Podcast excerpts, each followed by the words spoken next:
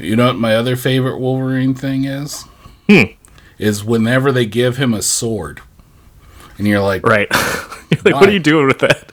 yeah, why? Put that down. yeah, you're just gonna hurt yourself. Like, you got six of them. They're not as long as a sword, but you got six. Just use those. You know? It's like the same people were like, yeah, give Batman a gun, it'll make him edgy.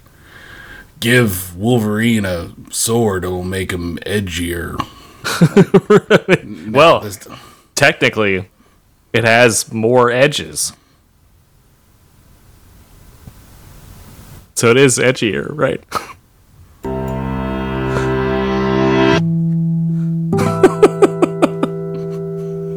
what does this even mean? I'm just gonna try to meme myself out of this thing.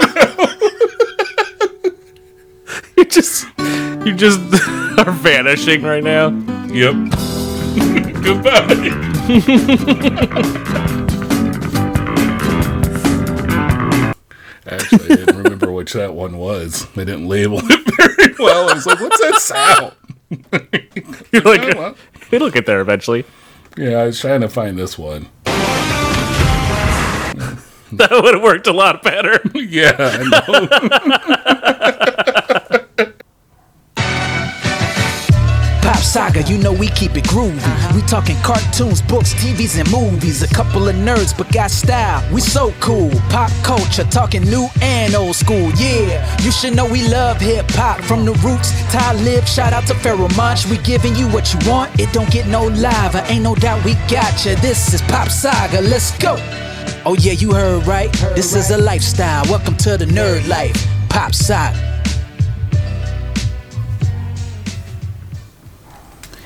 Hello, friends. Welcome to Pop Saga. Today we will be continuing our saga through the Star Wars universe by talking about Star Wars Episode 2 Attack of the Clones. Written and directed by George Lucas, starring Natalie Portman, Ewan McGregor, Hayden Christensen, Samuel Jackson, Temuera Morrison, the great Ian McDiarmid and the cornerstone of the prequels, Oliver Ford Davies as Sio Bibble. I am one half of your pop sagist, Darth Janius, and I am joined by Cy Forrest Diaz. Now to quote the smallest yet most flexible of all the Jedi's. Around this movie, a podcast create Well, it's me, Cy Forrest Diaz, and I think that was a mighty good intro. Thank you. It's called C- Control C, Control V, and then you edit the one you did for episode one, The Phantom Menace. That's I wonder, are- what I did. are all the are you gonna end up doing all of them just because how we because we didn't plan on doing it that way, but I wonder if that's how it's going to shake out. I don't know. I, you know, um, probably everyone who listens to this who knows me knows you probably knows that we've already scheduled like nine tenths of these shows out for like ever. I think we're literally into 2023 right now. Uh, almost into 2024. That's being uh, that's being generous. Um, but yeah, I know we have uh, you know the other ones listed. I don't know where we're at, so I'll, I'll take a look to see if I end up doing the next one. That would be funny. Yeah, I'll be like, you're still going to hear this lame Emperor Palpatine voice again. Oh, I'm afraid I'll do the same thing next time. Control C, Control V, Control F, replace. That is how I write these intros. Ex- execute order. Control V. I almost, I, I literally had almost us like saying, "Will we order sixty six this one, or more like order sixty nine it?" Depending. No, we don't like it. but, You know, but I just, I just I'll order a number three. Large. Supersize me. yeah, hook me up. I want extra pickles. you, you heard me. Extra pickles. That's that's a real extra pickles is uh, always a sign of uh, the dark side. Um, Yeah, I mean, you know, you normally you order extra pickles at a place because you don't like the taste of whatever you're eating. right? You'd I'm like gonna- to taste pickles, please. Yeah, nah, they make garbage hamburgers. Load that shit up with some pickles. I'll have the Jawa juice with extra pickles, please. Yeah, like, like just keep throwing them in the cup. In fact, ditch the ice. Just pickle me up, please.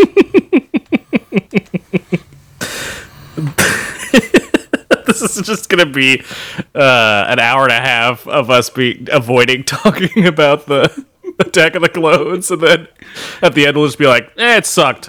yeah, it was a thing. No, it's like,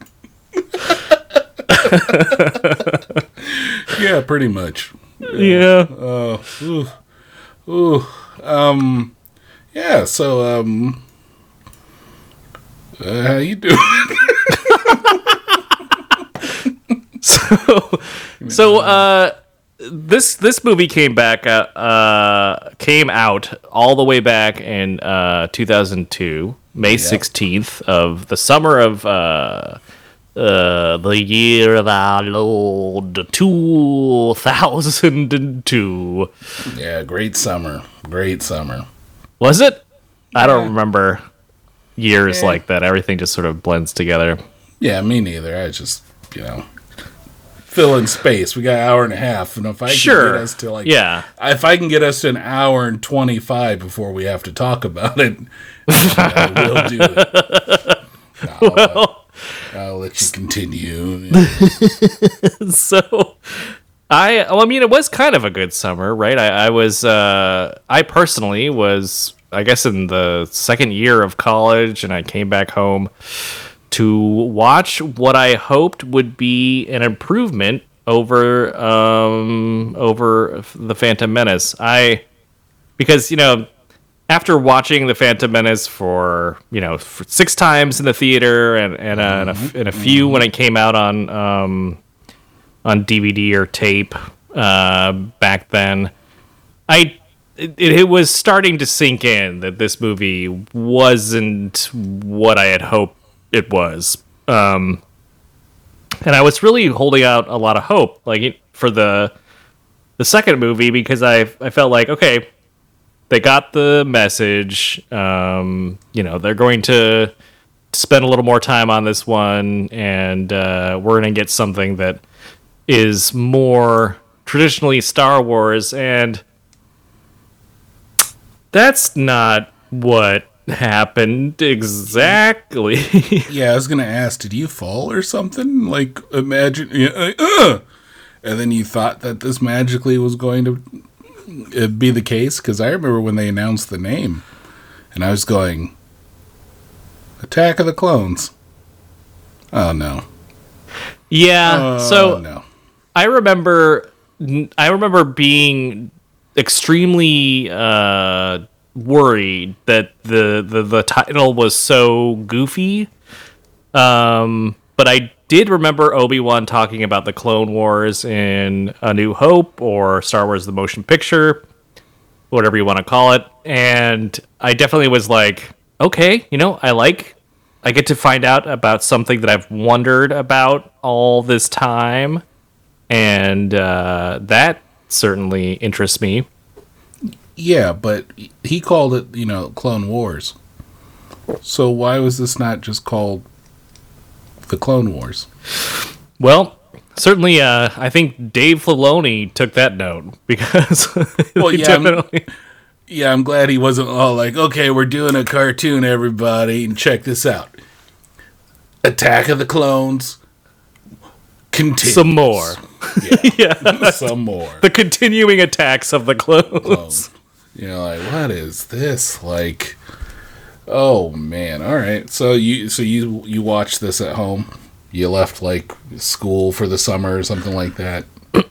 Yeah, I mean, you know, I I I, uh, I lived in the dorms, so there wasn't anywhere to you know go. So, um, when I went back to you know, as you do, you go back home to work and and uh, stuff, and I so I got to see it with the same uh, group of friends that uh, I saw the original one with, which was uh, pretty special, and I think I saw it in the same place, uh, the same theater Oh, cool, cool. which is cool. Um, and I, I mean, at the time, at the time, I definitely liked it. It felt like a big improvement over uh, Phantom Menace. But it, uh, again, it I didn't see that one six times in the theater. The second one I saw maybe two or three times, and then it took much shorter time to sort of wipe the the stars from my eyes and and to be you know to sort of come to grips about you know what what I just saw.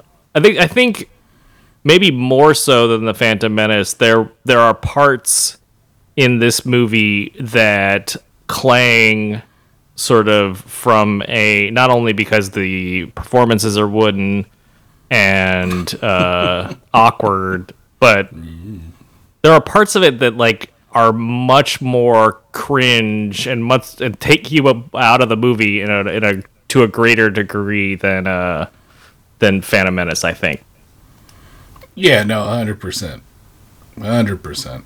But before we get too much of that uh, to that, I'd love to hear when uh, you first saw it. Yeah, I, I was thinking about this. So I saw it. Um, I was still working at the Banana Republic.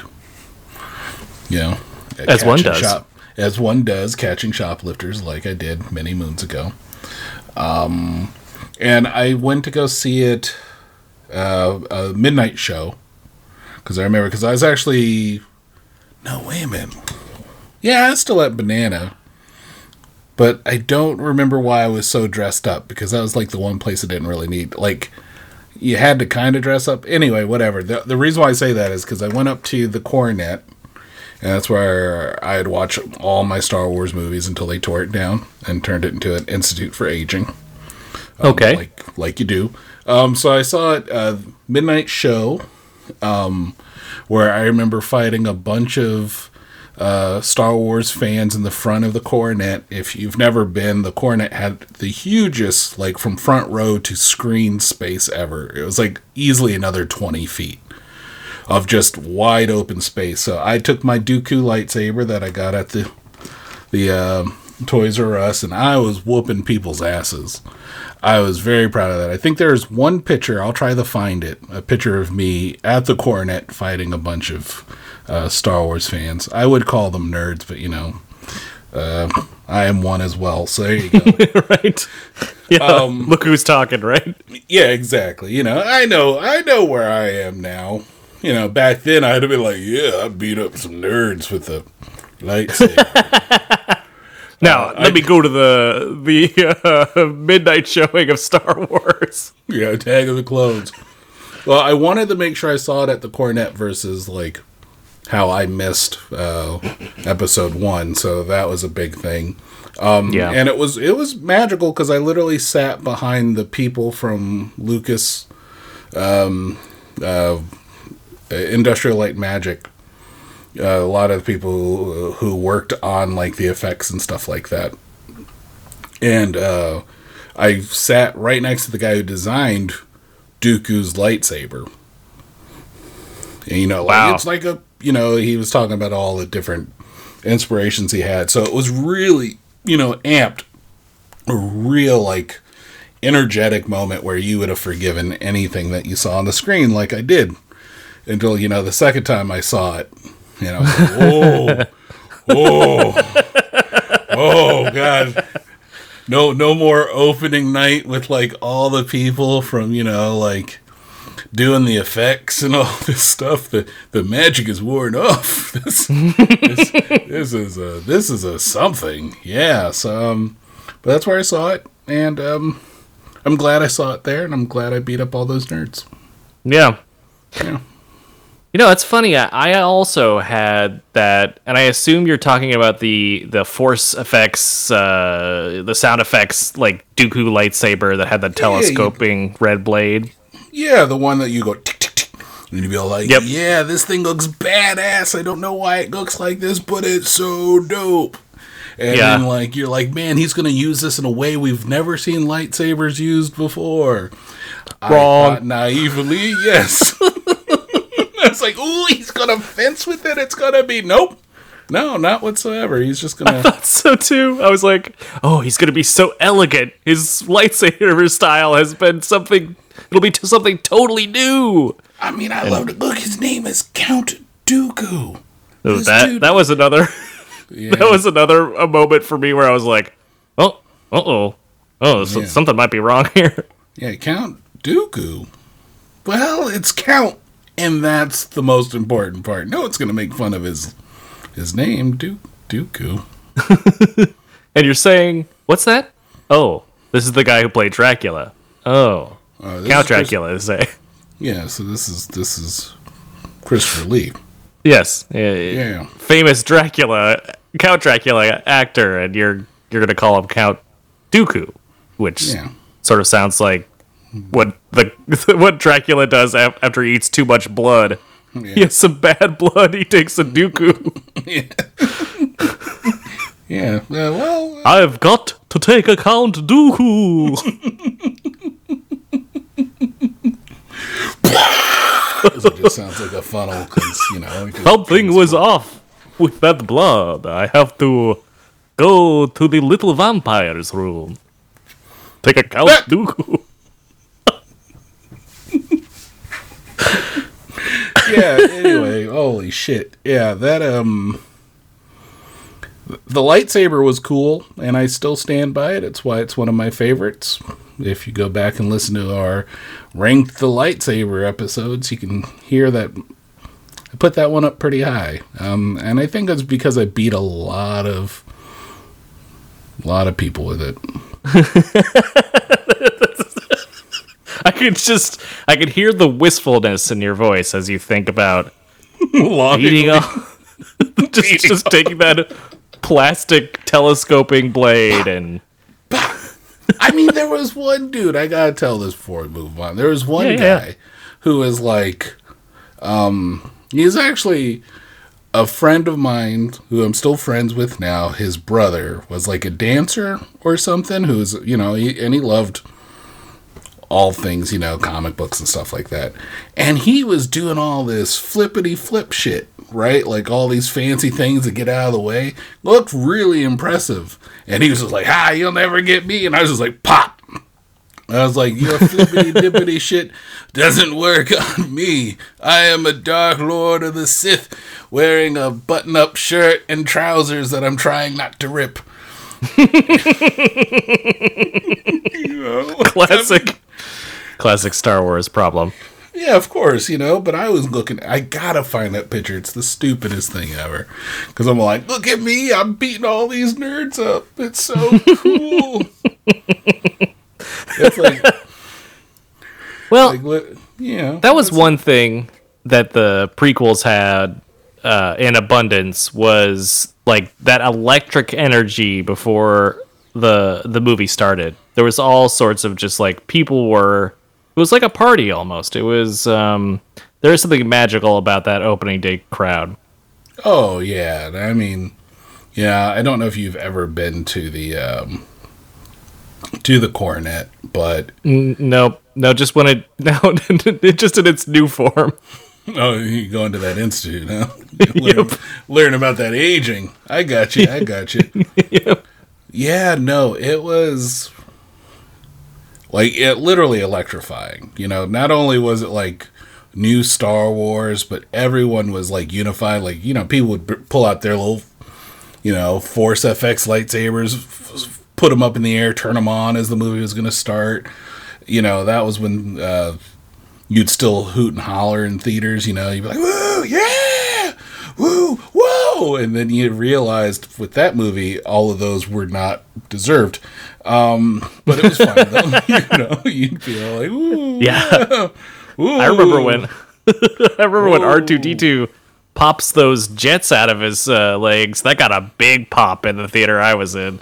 Oh, yeah. yeah, he can fly. Wait a minute, he can fly. Yeah. He can. he can fly. Why did I see him struggling to get up the stairs in Naboo earlier? But he can fly.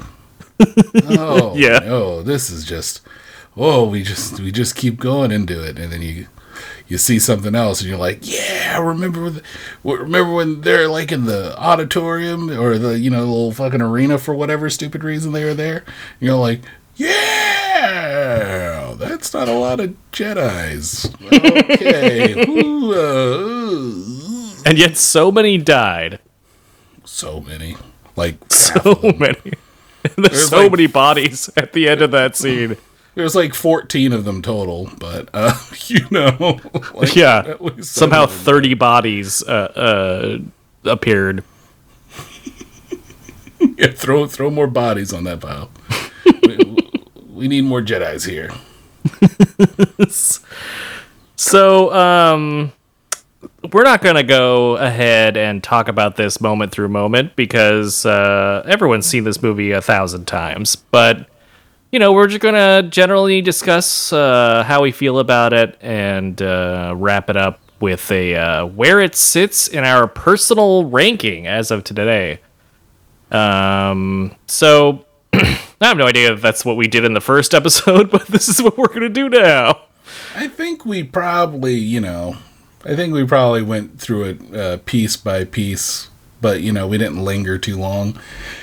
You know, like a like a, a really rank hot sauce, you know, that just kind of stays too long in your palate. You're like, oh god, I wish this would leave. So instead, we're gonna make this a nice amuse bouche. We'll talk about a little bit of everything. You know, and then Yeah. uh, we'll be done with it. And uh, I love that Jedi on the council, a moose bouche. Yeah. Hmm. Jedi Master, Amuse Booze. What do you think? well, you know, I am a Jedi, and um, I am the Master too, and um, I think Yaddle shouldn't be on this console anymore. Um, 'cause, uh, That's, so that's his fault. yeah, pretty much. A moose bouche. I don't know. Moose Boosh was a jerk, dude. I don't know anything about moose bouche really, but he does sound like a bit of a neckbeard. Oh, that's all he was. You didn't see it. It was just like a real, a real luscious neck beard, and like like a, a flippy floppy top head. And he's just like, yeah, Yaddle needs to go, and I will take her place as a, a Jedi Master or Moose Booze. Hmm. Argue with that logic. We will not. You know, and then Make Yeah. the best canapes. You do. delicious appetizers you have brought before us. They're not appetizers. They are complete taste. Uh, in one bite. It's a perfect bite. it's a perfect bite. Everything It's is a perfect bite. And you should know that, Master Yoda. Hmm. Chill out, you will. Or stab you. I will. How about how about this quattro formaggio? Uh, delicious canape. Ritz cracker with, with cheese whiz. It is. Hmm. Is this Columbus salami? or Hormel?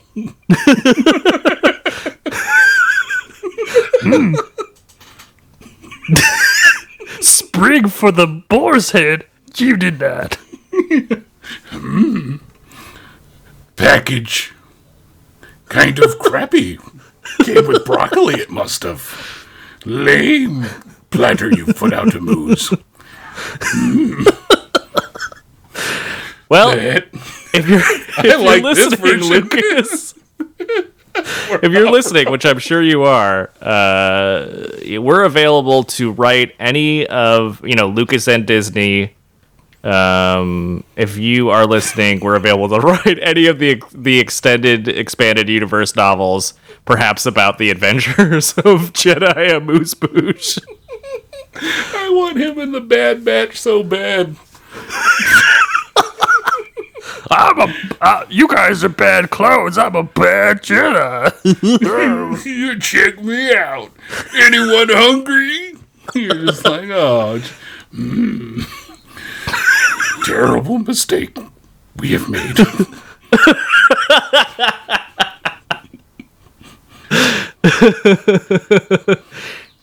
His signature dish. Just pigs in the blanket. It is. Not even using Pillsbury. No. Safeway brand. What is great value?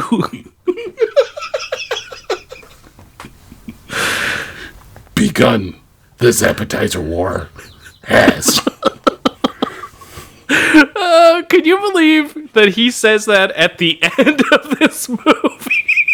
Yeah. Yeah.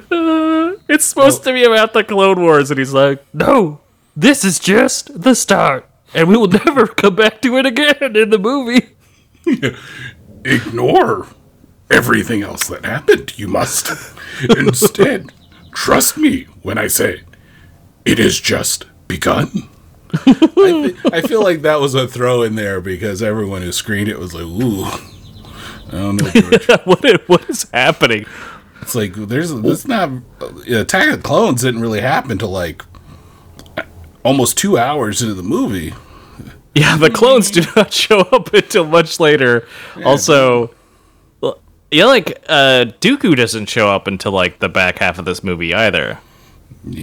Yeah, I mean, good for him.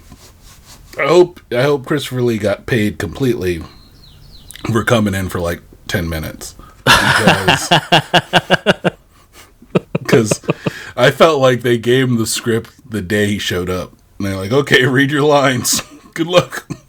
he, man, him and Ewan McGregor are like they're when they're on screen together, it's like a different movie. They're like both veteran actors. They're both uh, veterans of the stage, and so like they can take what is on the page and this green room where there's nothing to play off of, and like you're talking to a tennis ball, and like they can create out of whole fabric this something interesting. Whereas like when it comes to Hayden Christensen, he's just like, what do I do? What is this? How am I supposed to act in this environment? oh no, shit, man. Eh, But th- there's a part where Chris, eh, like Christopher Lee's acting is like, it's like, my friend, I wish I couldn't do this. You, you know, it's a it's a shame. I would do, like he does this whole line, and I'm like, where's the inflection? Where's the comma? Where's like, like you're not doing any of that. You just it's one one run on sentence, and I'm like, this is terrible. But that is a question I was going to ask you later, but I don't know if I should bring it up now. Well, I think you- you've uh you gotta. hope I got it right. Hayden Christensen. If you Yeah. replace him with anyone else, is this a better movie? That is a good question. I I I I don't want to rest the fault of this movie on Hayden Christensen's sh- uh, shoulders because I really like him in a few of the things I've seen him in. Like um, Glass House, I think is one of the where he plays like a pathological liar, and it was it's uh, was based on a true story. Like he is is good, like believable and good in that movie. So I think it it's clear he has the he's a decent actor and he has the capacity to to act. Okay. But I think that perhaps somebody else in this role could have had better chemistry with Natalie Portman because to me that's one of the big things that makes their romance so hard to like it takes you out of the movie because it is so awkward i think and maybe somebody else could have like you know made me believe that a little bit more. Okay, so it's funny you say that because these are some of the actors who auditioned for the part of Anakin Skywalker. mm. Paul Walker, Colin Hanks, Oh, James Van Der Beek, Christian Bale, Oh my god. Heath Ledger, what? Leonardo DiCaprio. Just some. I mean, Leo DiCaprio would have been able to sell it for sure. You know, any one of those people probably could have done it. I mean, with maybe, I think we would have gotten this almost the same performance out of Paul Walker. Uh, God rest his soul. Sure, sure. I, I've actually never seen a movie Paul Walker's been in. Not even the Fast and Furious movies. I've I've never seen any of the Fast and Furious movies. Oh, new idea for a podcast has just occurred uh, to me. Good thing we're filled out to 2020.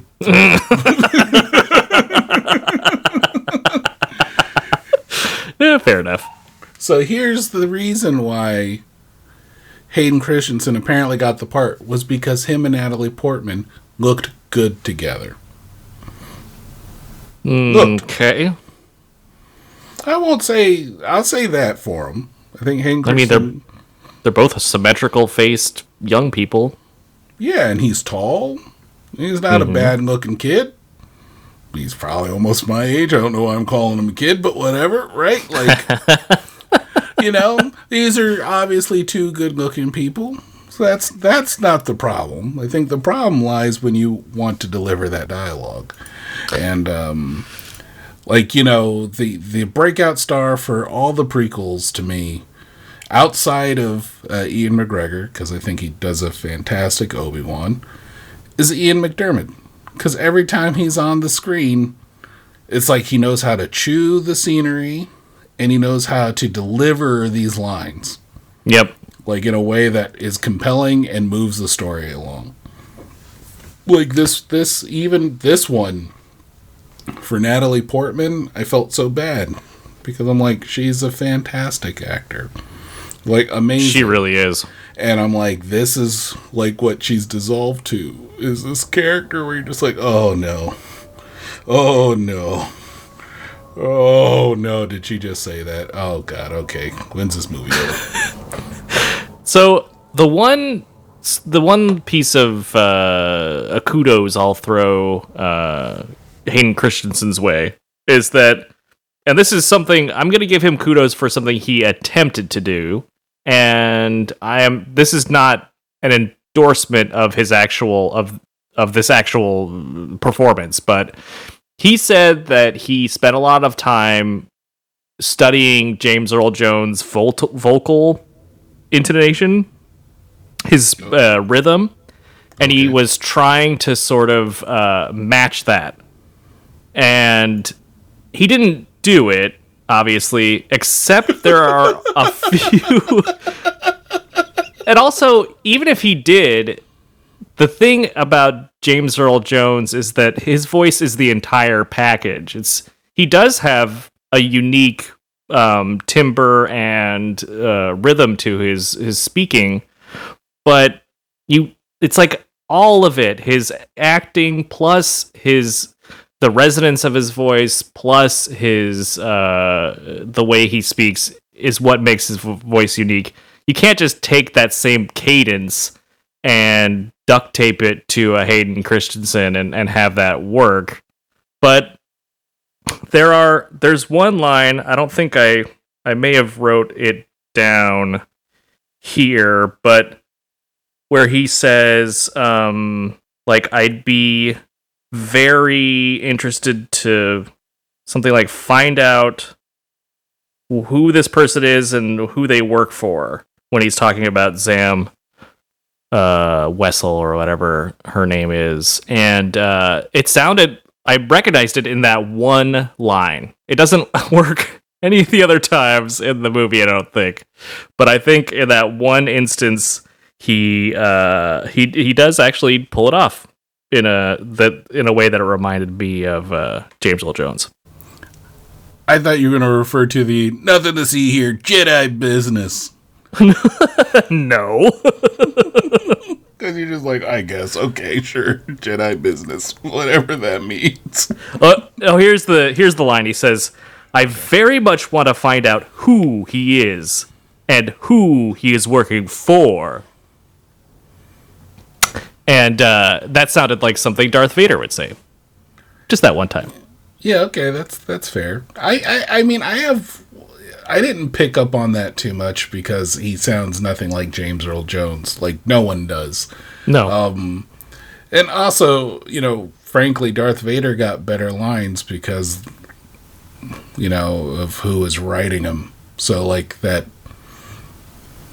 you know, like like you said, James Earl Jones complete package. So, you know, like w- when you get this is CNN delivering your lines, you're getting the lines.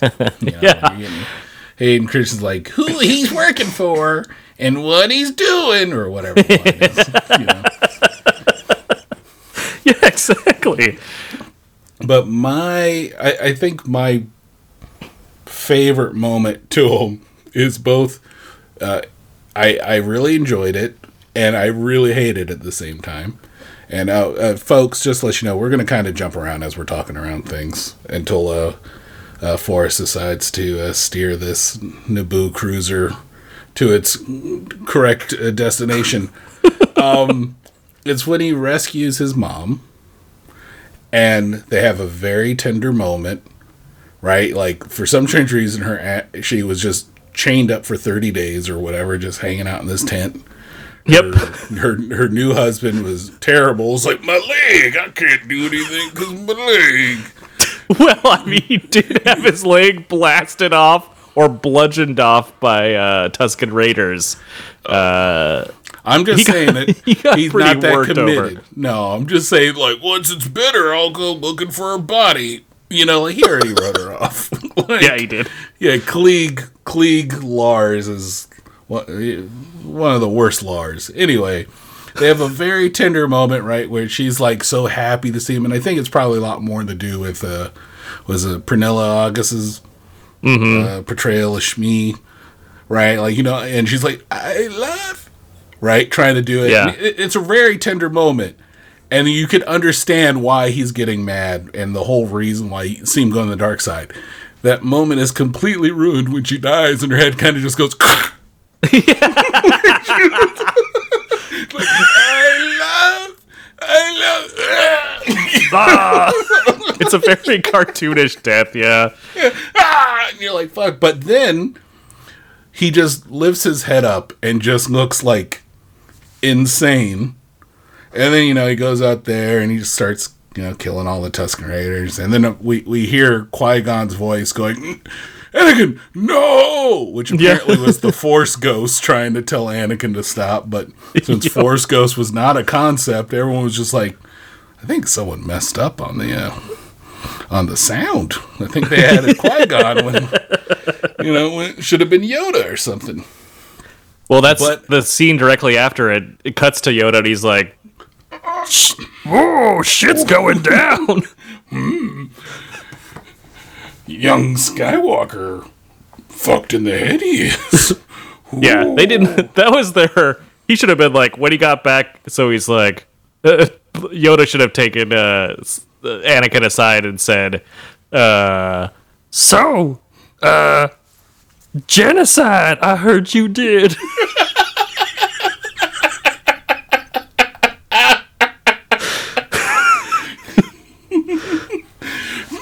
Tell no one I will. Keep this between you and me, I will. Bros we are. but happen it should not again. "Now, now." Um, yeah, I I agree. That scene is very good. I think that I think that scene is legitimately good. I I had a weird uh, reaction this time to this movie. I still don't. I mean, it's still not my favorite Star Wars movie, but Fair. there are parts of it I really like, and then, but unfortunately, the parts that I don't like, I really, really don't like. And now is this like a change where some parts you didn't like, you then grown to like, and parts you did like, you grown not to like, or it was just more like a magnification of I really didn't like these scenes and now I don't like them even more. And I really did like these scenes, but now I really, really like these scenes. Yeah, I think that's. I mean, the the scenes that I like, I've always liked. Uh, I haven't really like flipped on a lot of the the scenes, but I will say I don't know how you watched yours. I watched Painfully. mine. I watched. Oh, I watched it on my computer. Okay, did you watch it on Disney Plus? I did watch it on the Plus. Not sponsored, Yeah. but we're offer only. Disney. It could be Pop Saga plus Disney Plus. Um, Uh, Jedi Master Moosh Boosh. We're saying. come on, this is the kind of gold that you'll get out of us. Uh, I watched it on uh, uh, Disney Plus as well, and I have to say the upscaling and color grading they did for this movie for the 4K Blu-ray collection is really good. It like it looks better than it has ever looked. And it, it's weird that all that it took was like darkening everything 50% to make it actually look like it is like textured and and vibrant in a way that the other the when I originally saw it in the theaters, it just looked washed out. Every scene was like overexposed and and just lit way too brightly. Yeah, I, think this. I, I'm with you on that one. The this is probably out of the prequels was the worst one with the CG in me. Uh, Yeah. normally just how like easy it was to tell, you know, what was what. You're like, oh man, you're not even in a. You're just in a green room right now. You know, like there's nothing Yeah. around there. This one, yeah, there was a little bit more uh, texture, so I could see they're just regrading it.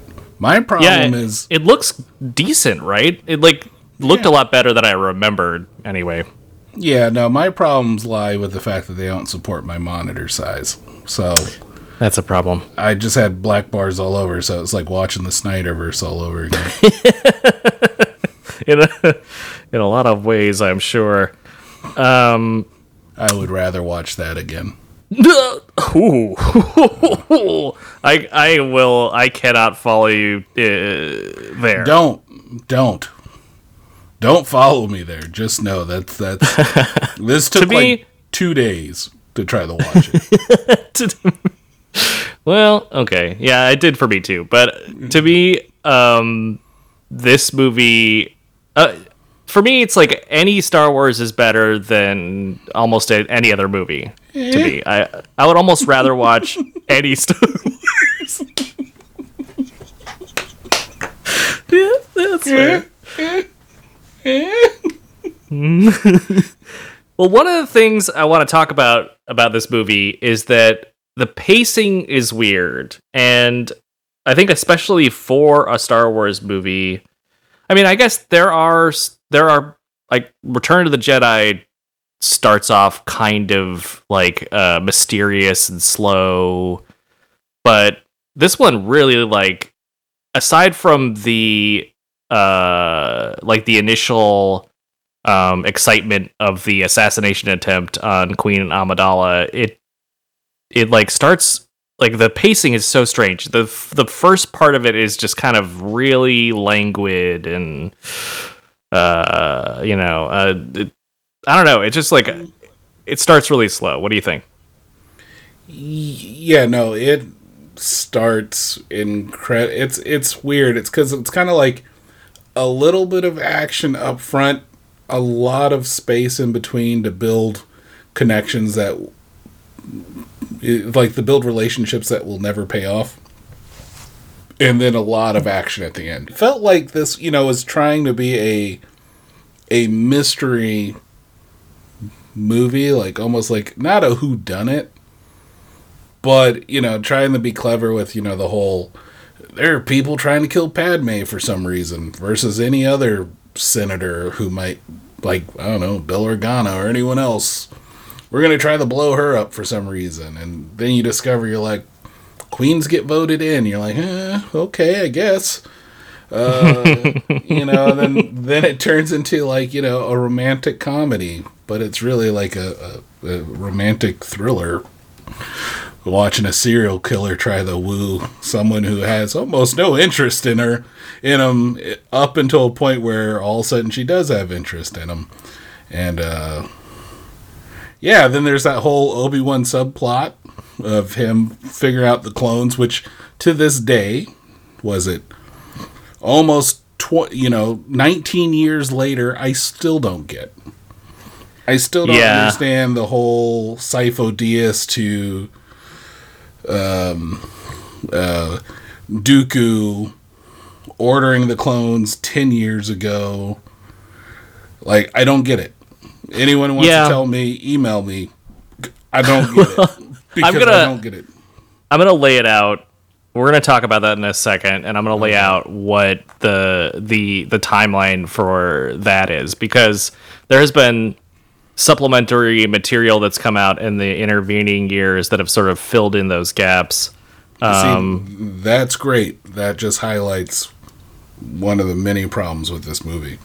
Well, I mean, that is the legacy of the prequels summed up pretty well, right? Because the without Dave Fil- Filoni coming in, making the Clone Wars, recontextualizing all of these characters and their relationships, adding depth and texture and interest to the world and all these conflicts and uh, just really making the prequels make more sense, making them better, at least in the eyes of a lot of people. I don't see the prequels being nearly as because we're going through a prequel renaissance right now because all the people who saw the prequel as a as a kid are now getting they're adult, young adults um, and they are you know making their voices heard in terms of their uh, love of the prequels and but I don't see that ever happening in the way that it's happening now without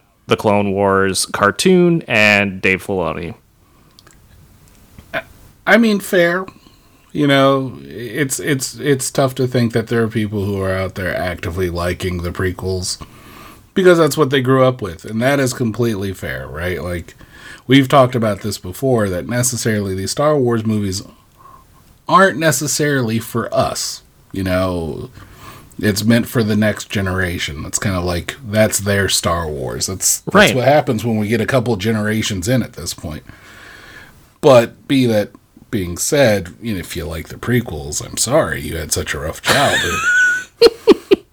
I mean, that's the thing that is kind of fascinating, right? Is that in a way, Lucas was right, and we all owe him an apology because people were taking a, a steaming dumperooski on these uh, these prequels, and he was saying like. Uh, well, it's uh, it's just not for for you. It's for the kids, and they'll and then they'll love it. And he was exactly right because they did. And while we were all busy you know secure in our knowledge that these would would be relegated to the dustbin of history and uh, you know the the kids grow up and they say hey old man this Star Wars rules and your Star Wars hella drools. yeah. Fair. They're wrong, but fair. yeah. Yeah, like, Yes. like Yes, uh, they uh, are wrong. uh, objectively, they are wrong, and Mm-hmm. uh, we can fight about that if they want. Meet me at the Aging Institute on Geary and Second Street. You I'm gonna bring my yeah, you bring your finest toy lightsaber. I'm bringing Dooku's. We're going, and I'm gonna beat some sense into you all. the difference with this saber is that it's uh, covered with duct duct tape and filled with rocks. It's been a long time since. It's been a long time since the the this movie first came out. I know. The first thing I'd swing once, put my back out, end up on the. Oh, Never mind. Yeah, your your movies are superior. Please don't beat me. Ugh. Yeah, yes, the the Revenge of the Sith is the most brave and brazen Star Wars, of course, uh, most original, whatever. Uh, No, I'd run into traffic if someone tried to force me to say that head first. that's a real opinion I heard someone uh, say to me. Uh, not ironically. No, no, with all the Oh. serious in the world, Oh, okay. all the seriousness in the world, and I because they felt the need. I was just talking about what my favorite Star Wars was, and they felt Sure. the need to say that I was wrong and that no, uh, you know, Revenge of the Sith did not belong so low on the list. It was, in fact, the um, most brave and ballsy Star Wars to date. Certainly didn't go exactly how you thought it would. I don't know. I don't know if you had the same experience. We'll get there when we talk Yeah, about it, we'll- obviously. But Sure. I don't know if you had this. Jump ahead. Yeah. I don't know if you had the same experience, but when I saw Revenge of the Sith, it was the least surprising movie I've ever seen. I was like, this is exactly how things I thought things were going to play out. Bad. yeah. It's not a movie that's going to end well. Nope. It's like, look, I've never seen Titanic. Never will watch Titanic. But I know how Titanic ended. Yeah. Yeah. Optimus Prime shows up and Titanic. Titanic turns Sinks, right? into a giant Decepticon and they have a big fight. right? And he shoots him, and then it it sinks. Yeah. yeah. that's how that's historically accurate. Yeah, that sounds good to me. Yeah, Mm-hmm. no, like yeah, Revenge of the Sith. I mean, we can get into it with the prequels. I think it it's a strong one of the prequels. Strong I don't- disagree. Well, no, eh, of the pre. I'm not saying it's the strongest one of the prequels. I'm just saying it's a strong one of the prequels. yeah. No, yeah, I mean, know. yeah, I was just kidding. You're right. I, I mean, you know, I don't want a moose boosh to come over here and knock me out. So, so like, but it's definitely not brave, and it definitely went exactly how I knew it was going to go because I saw a little movie called Star Wars, Yeah. and I know who a lot of these people are based off of, and oh, you know, you know, Anakin wasn't looking too hot. He was looking way better in Star Wars than Well, did you have the same like for whatever reason I kind of uh like uh, got through osmosis somehow that uh that the final battle between Obi-Wan and uh, and um Anakin would take place on a lava planet. I don't know cuz this is before the internet was what it is today. Uh but I always had heard that whenever they would make these prequels, it would always end on a lava planet. Yeah, yeah. Did you have that same? No, of course. It, I forget which one it was in, but they t- they talked about yeah Obi Wan fighting you know Darth Vader and on a lava planet. So I felt pretty secure it was going to be a lava planet. And then when you see Mustafar, you go, well, well, there you go. At least, there's- yeah. Hey, hey, this is going to be pretty cool. Then you get, then you know when you see all that shit happen, you go, oh, that's how he lost. Pfft, sucker. I think the bringing it back to Attack of the Clones real quick though. Yeah, good. We might as well. 'cause That's what we're supposed to be talking about. I think one of the things that is so frustrating about this movie is that like I you alluded to this earlier, but there are so many sort of plot threads, relationships, and ideas that are awesome that are just not followed through on. Like the assassination subplot for uh Padme after they fail to do it, it that whole subplot just peters out.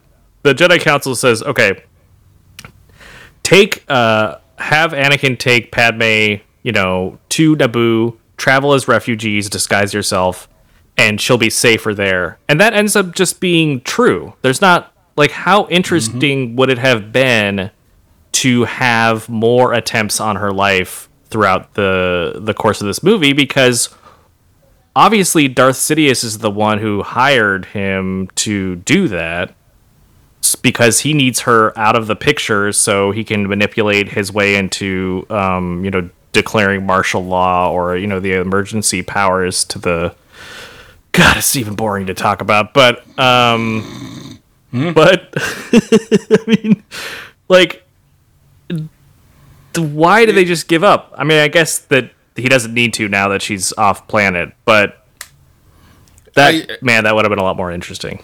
Way interesting. The problem is it would have never given you time to build that relationship, and I put that in quotes, between Padme and Anakin. right? Like it really, the assassination attempt was an excuse to get those two together.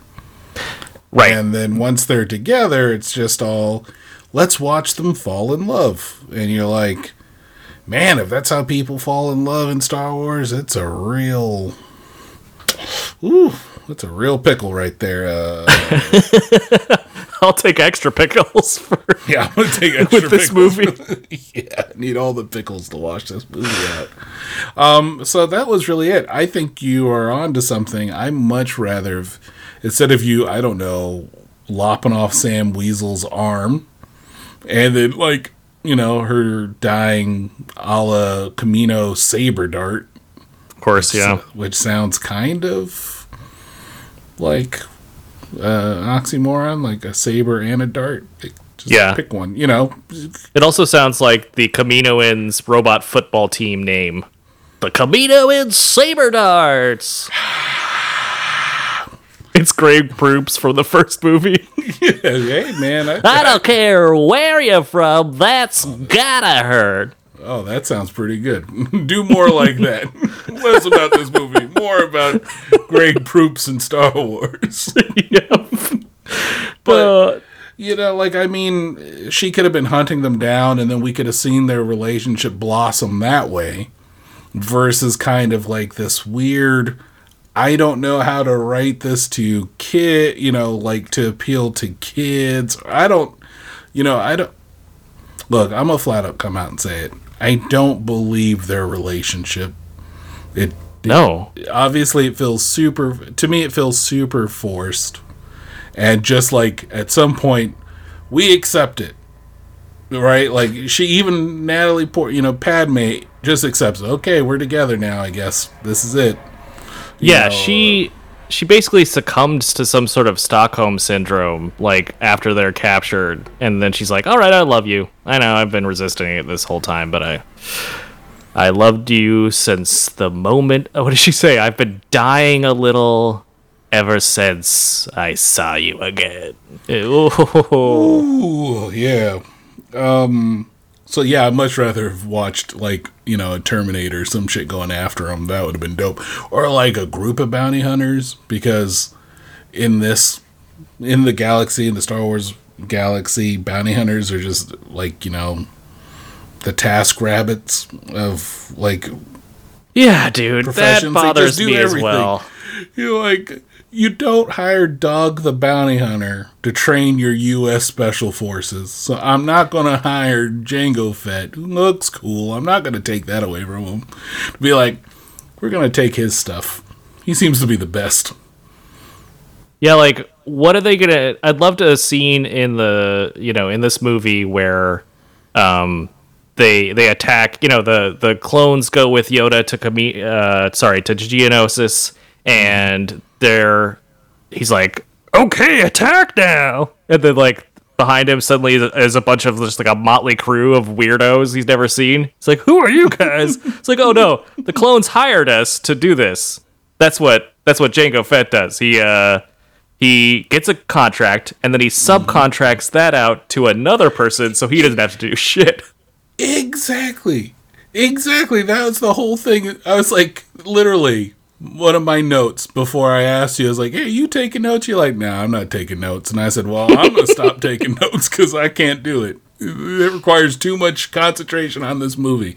I was like, so you hire an assassin that then hires another assassin to do his job. Yeah. Hmm. Okay, fair. And then that assassin uses a robot to go do the assassinating. Yeah, seriously, what is what is the point, Jango Fett? You cuz he gives her the centipedes, the the the deadly centipedes that he that she uses to try to kill Padme. and she walks then- like 15 feet away. just puts it in a droid. He could have done that. He did. He could have fucking throw that thing through the window. Like at this point, who gives a shit? Like I never got that. Where the droid should be getting paid. It's just this like it's this this this nightmare of uh, bounty hunter middle management, and it's also sort of like telling and not showing. Like show us that Jango Fett is one of the most feared bounty hunters in the galaxy. Because right now I'm seeing someone who is like a very like lazy middle manager. He gets like a task and immediately it's just delegated to somebody else. Yeah, he's just like, eh, you know, my clones will get the job done because I refuse to do the job. Because You know, I've got a weird son to raise. yeah, I got my weird son self to raise. Super little Boba, close the door. You can show, see my armor. Close that door, Boba. Close it. Eh, you want to talk about fucking awkward? That scene between him and Obi Wan in his apartment. He's like, I'm just a simple man making his way through the, you know, the galaxy, and you know, Ewan McGregor's like, really? Like, You make your ever make your way as far into the interior as Coruscant? Maybe once or twice. Anytime recently? I know it was you. Yeah, But the whole time you're like, oh, come on. And that's Why- supposed to be really tense. That mo- that part of the movie is meant is like the music, the dialogue. It's supposed to be like this.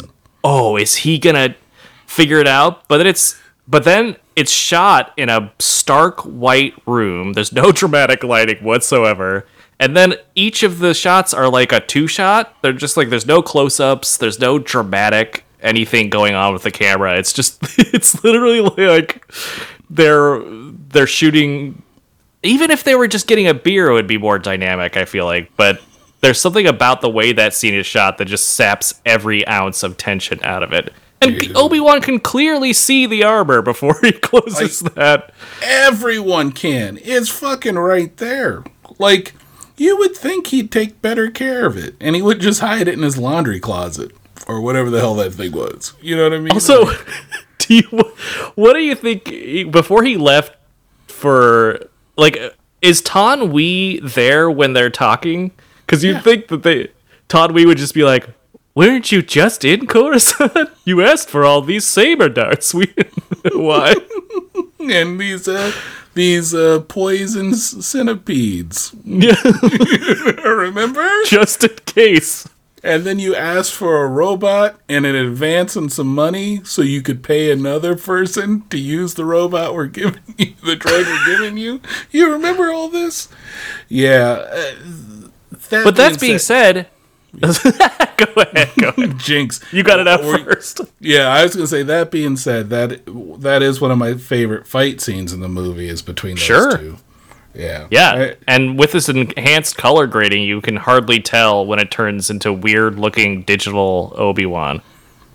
Yeah, but you can tell. What you, I love. that You could tell when it was Obi Wan doing reshoots versus Obi Wan who was there originally. Oh, dude, dude, the pube beard that they have him in, terrible wig too. and the terrible wig. It is so crazily obvious that yeah, it really takes you out of some of those scenes. And I think most of the scenes are the ones, like, or I mean, a lot of them are from that speeder chase from the start. Yeah, the And man- elevator, the speeder. chase. yeah, it looks really. that speeder chase. There is so much dialogue there that's supposed to like remind you of like you're supposed to feel like you're watching like Lethal Weapon or something with like two buddies that have like tons of uh like history to- together, but it's just Obi-Wan being like he's doing that again. Oh, I hate it when that happens. And it's what about the part where Zam they're chasing Zam, she shoots the the, the power couplings and they shoot out purple uh, doesn't do all that much to you lightning. And Obi-Wan just like first of all Anakin could have avoided that. It's so big. He could have avoided it so easily. But Obi-Wan instead of being like, "Look out," is just like, "Anakin, how many times have I told you?" And then they're already hitting the thing. They already hit the thing. It's halfway through his sentence. thing. Oh, yeah. yeah, No, and then when he's just like, "Excuse me, master, I'm gonna go ahead and free fall through this." Uh, I, I hate that whole. Also, Obi Wan's like, I hate it when he does that. So it's like, okay, he does this. He's jumping the out of speeders constantly, which he. It would be great if he did it again in the movie, just to show us that that is something he actually does all the time. But no, he he he does that. But but hey, Obi Wan, uh, maybe not. Don't be such a hypocrite because earlier in that very scene, you just jumped out of a window. I mean, you you had no idea if that droid could hold your weight. You had no idea what it was gonna do. You're just like, oh, here I go. you did that same thing, and then of course the you know she, the Zam snipes it out of the air because uh, you're just hanging off of a droid. Why she didn't shoot him again is uh, Or hard to fathom. Or have the droid explode. Or a million other things you could have done. I mean, it, it's clearly an assassin droid, so you'd think it would have like just spikes that would come out the minute somebody would try to grab it. Yeah, I was really surprised it could carry his weight. Yeah. Like, well.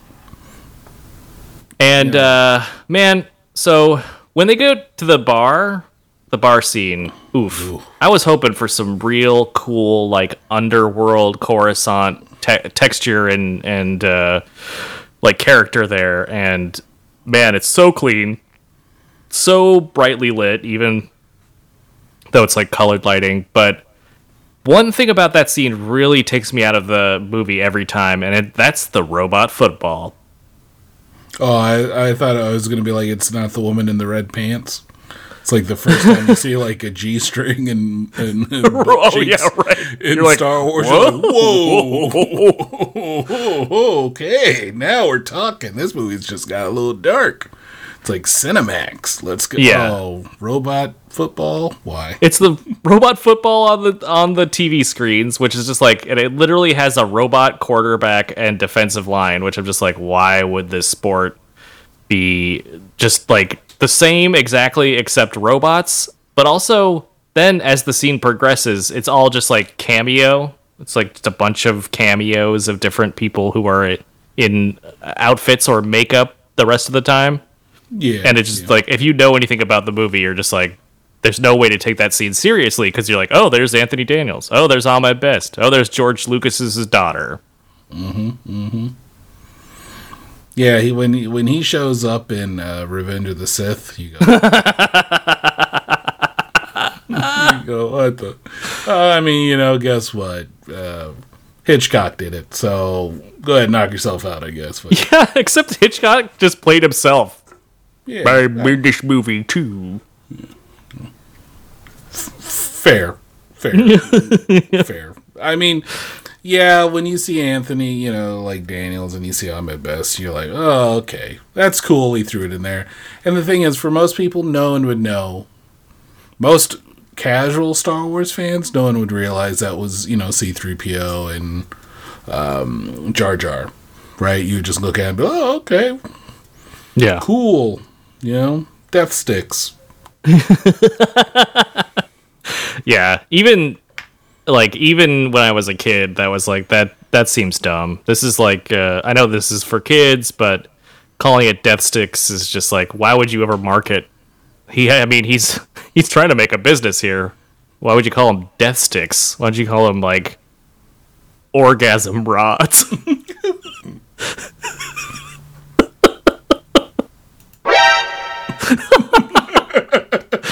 Hell, just call them pretzel rods if you really want to move a couple.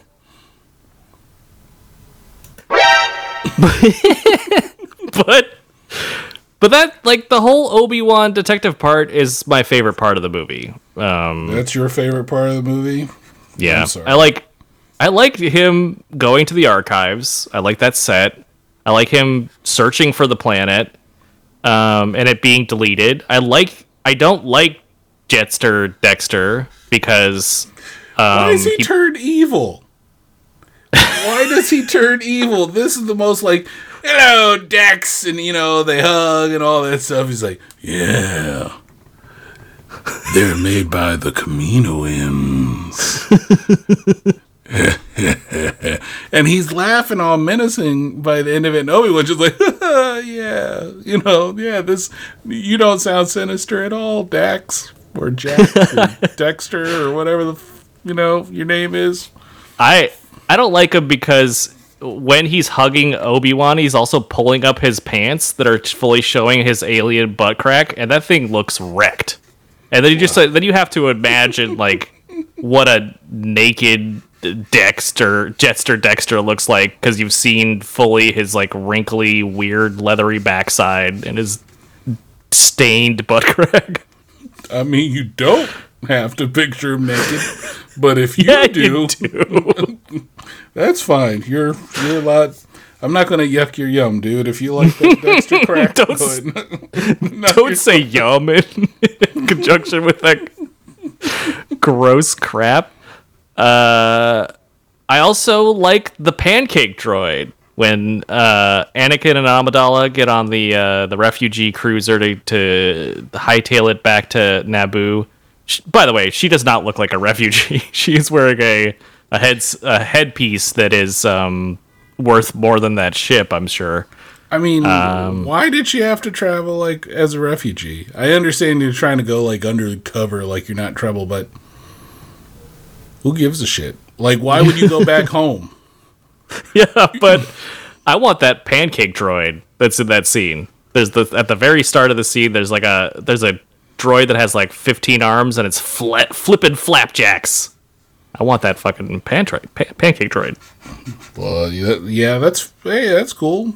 Get a pancake droid. It's more useful than nine tenths of the other droids in this movie. so yeah, it feeds you food. So since we're talking about Detective Obi Wan, let me take you through the whole the the clone thing and what they've done in the in the intervening ye- years to try to make it make sense. Um, Okay. So when George Lucas was uh, originally writing the script, this the character who ordered the clones was named Sido Dyas, like Sidious and it was going to be a fake name that Palpatine uses, uh, and pretending to be a Jedi member of the Council to create the clones and have Order sixty six implanted in them. Right. So, if they had stuck with that, that would have been awesome because I it guess. would have. Well, it would have been better than what we what we got. I, I guess I should, should say because Potentially. yeah, it makes like it makes Palpatine's plan make more sense, and it makes it and it fits with his character more because he's always sho- shown as someone who's been pulling the strings and patiently waiting to make his move, and he's always one step ahead, uh, ahead of everyone else. So you have him using a fake name and pretending to be part of the Jedi Council and ordering these, clones would have been interesting. So while George Lucas is, is uh, typing up the script, uh, he makes an, a spelling error, and instead of City or Sido Dyas, it's Sifo Dyas, and so he likes that better. So it, he instead of just saying, "Okay, yeah, that's the that's the nom de plume that uh, Palpatine's going to use," uh, he just is like, okay, no, we'll just totally change that plot point. We're gonna make up a new character called Sifo Dyas, and we're going to tell his backstory in the next movie, and so people will get it then. But I'm gonna throw away this this all the stuff I've built around it being uh, Palpatine's idea. Okay. And so the next movie comes, they cut it out because the movie's focusing on Anakin and he doesn't feel like it has it has time to sort of take this uh, Sifo Dyas uh, detour. So we never get any resolution, right? And so it just goes for years without that. Then they introduce him in the Clone Wars and give him a canonical backstory. He was killed over some moon by bounty hunters, and he appears as a uh, like a force vision to um, Dooku, I think. And so, flash forward to just recently, they released that novel about Dooku, and Sifo Oh, they did, Dyas. huh? Yeah.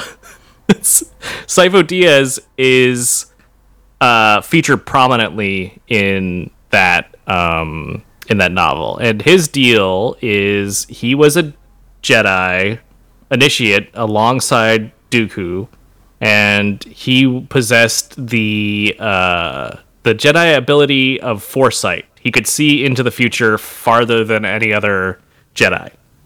And so he sees the galactic conflict with the Trade Federation coming and decides to pitch the Jedi Council on making this grand army of the Republic. They say, no thanks.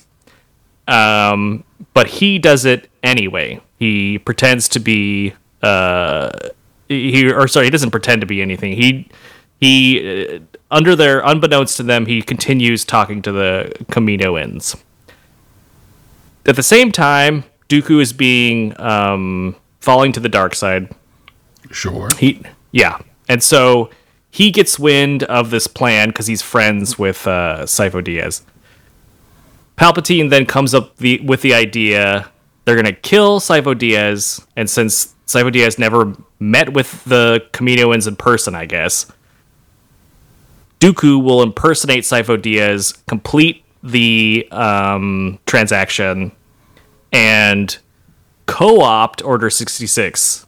Order 66 was something that was thought up by Sifo Dyas, apparently, and put into the clones as a safeguard against them doing anything to the, the Jedi and the Republic. But then, once they kill Sifo Dyas, they take over the project, and they change the Order 66 to fit the machinations of uh, of of Sidious. So it's instead of being something that Sidious has planned since the beginning and mm-hmm. executed on, he just kind of bumbles into it. He's like, "What? Oh, your friend is making an army? That gives me a great idea." Whoa.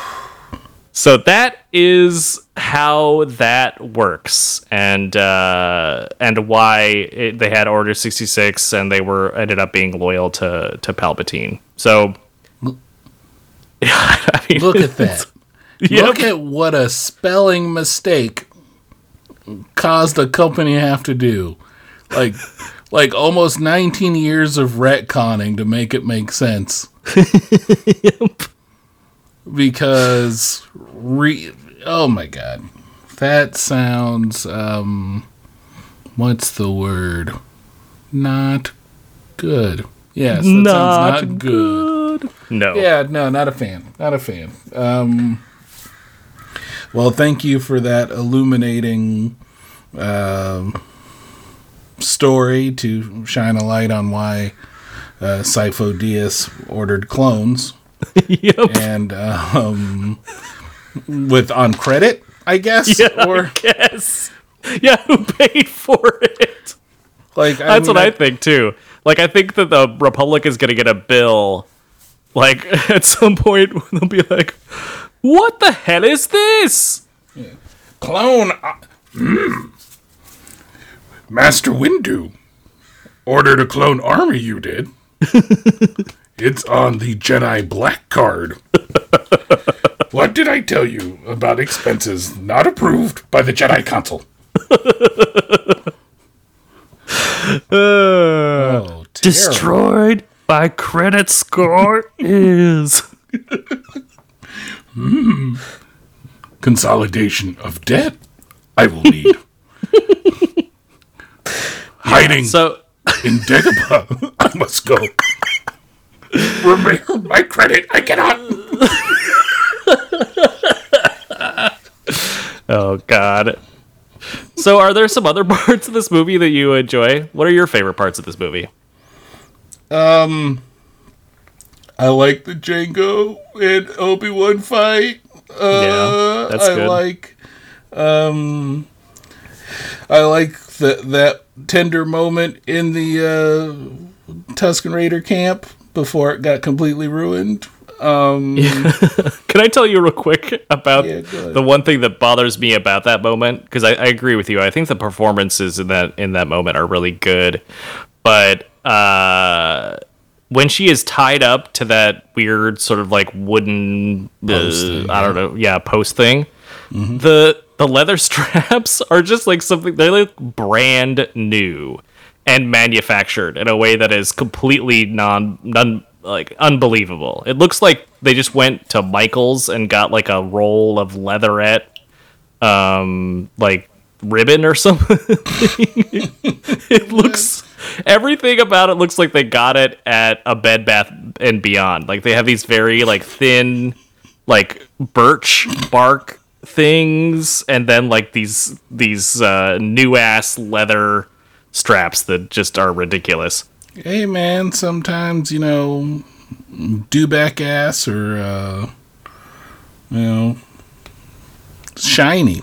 You know. Yeah, I guess I guess you know they have a real they can cut like the the Tusken Raiders have like a like a leather factory. That's how they make all their uh, No, bantha leather. That's how they make all Yeah, their money. when you shave a bantha, uh, shit's smooth and oily. Grody. Yeah, no. Um. What else do you like? Uh. Around the survivors, a perimeter crate. Only because that line cracks me up. It's funny. Um, it's funny. Um, uh, that is uh, that is all. I mean, I don't. I mean, I don't mind Detective Obi Wan. I just feel like it was not pointless, but I think what what was trying to you know what what he was trying to go for just didn't really come off as you know the way it was. It wasn't like none of it to me was like a mystery. None of it was whatever. It just seemed like he just lucked into it. I mean, look, he had to go to Yoda and the younglings for them to tell you, "Hey, this empty spot you're seeing, but gravity and everything's still affecting there. Yeah, maybe there's a planet there anyway. Why not just go out there and check it? Instead, we get like, hmm, truly wonderful. The minds of children are. I was like, I do like that scene though. I like Yoda teaching people. That he has like a kind of a humor to him in that scene that I think eh, actually the interactions like him clowning on Obi-Wan for like losing a planet are the most Yoda that's what it feels like the most like the Empire Strikes Back Yoda to me. yeah. I mean, to be fair, you know the the the Dooku Yoda thing is not my. Uh, at, at first watch was completely my cup of tea because I was so caught up in the euphoria of opening night.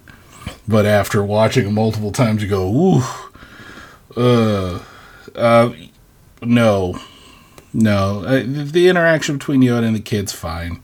The interaction, Yeah. yeah, like I mean, there there are moments. This movie, like all of them, have certain moments where you're like, this is okay. Like this is fine. I don't have a problem with it. That's one of them. Uh, like I said, the Jango Obi Wan fight I really dig. Uh, some stuff in the arena I thought are, is okay, but nothing that really like stood out. Whereas like, this is this is some shit right here. It was actually hard for me to feel like this movie was completely Star Wars. Yeah, it it it's very disjointed. The I heard actually the the um the droid factory scene was added really late via reshoots. It looks it. Yeah. And like they like everyone no one had time to finish that scene. And what's weird is the reason Lucas put it in there is because he felt like the pace was was like dragging at the last half of the movie, but like it slows everything down and it isn't exciting at all. It is so weirdly like a video game and like a bad platformer, not like a cool video game. Yeah. And also like they really like they really play with the the suspense in that in that scene in a way that if you're pay- paying attention doesn't make sense because there's that part where they where Padme is in the buckets that are oh, going to be bucket, filled yeah. with yeah, the smelting buckets. And it shows uh, overhead shot and and like there the smelting bucket is being filled up and there's one more and then her. But then we see the the the thing open twice before it actually gets to her. So it's just like stop like you're just fucking with us now. It's like Well, I- it's not like they could have shown oh that was a different line that was a different line she was on like she wasn't that close i don't know that there are ways to do that that are clever but I mean, they're just not dude. You have R2 fly over there, and he lands, and then he takes like a good solid minute before he decides to go ahead and Just- turn just it off anyway. Yeah, just so we could get the suspense. It's funny because the buckets filled felt oddly small, even though they looked huge because they could hold a person. Uh, yeah, I definitely don't care for the whole droid building thing. I think I, I don't care for what they did with C3PO putting his head on the little droid, drone's body. I, I didn't care for that at all. Like, you know, I understand the, the comedy relief this time around because, you know, Jar Jar got relegated to ruining the galaxy. what, what a cruel fate and man george lucas was pretty sore about the uh, fan reaction to jar jar to the point where he jokingly named the first draft of phantom menace um, jar jar's great adventure Yeah. uh, Yeah. I mean, there's so much about this movie that is tough. Like you said, all the the Padme Anakin romance stuff is It's just- tough. It's, painful. It's and like- like you don't even like him as you as the viewer, or I'm speaking for myself, I suppose, but I don't you like speak for me too. It's fine. we don't like him at all like ever there's nothing endearing about him really and and it starts from the very first moment he comes in to padme's room and he and he's like she's upset about something and he's like well you gotta be sometimes you just gotta do what you gotta do even if you don't like it and you gotta be humble and stuff and then she's like, okay. And then he launches into his own thing. She didn't even ask him, like, hey, how are you doing? No, he just is like, Obi Wan's holding me back. I, I'm the, the most powerful. And he's like, you just were like talking about how sometimes you have to do your duty even if you don't agree with it. And then you're just like, oh, but I'm the best. I'm more powerful than Yoda. dude do not get me started on that guy like he's like when she's like don't look at me like that and he's like why because you're making me uncomfortable He's so creepy. yeah was not the only one uncomfortable during that whole exchange like everyone else in the room must have been uncomfortable i know i was uncomfortable every time i see it like he I, the best version of anakin outside of the cartoons which i think do a better job Oh, rounding so out much more. Anakin's character is Kylo Ren. I think Yeah, yeah, he's what I wish we would It's have what- gotten.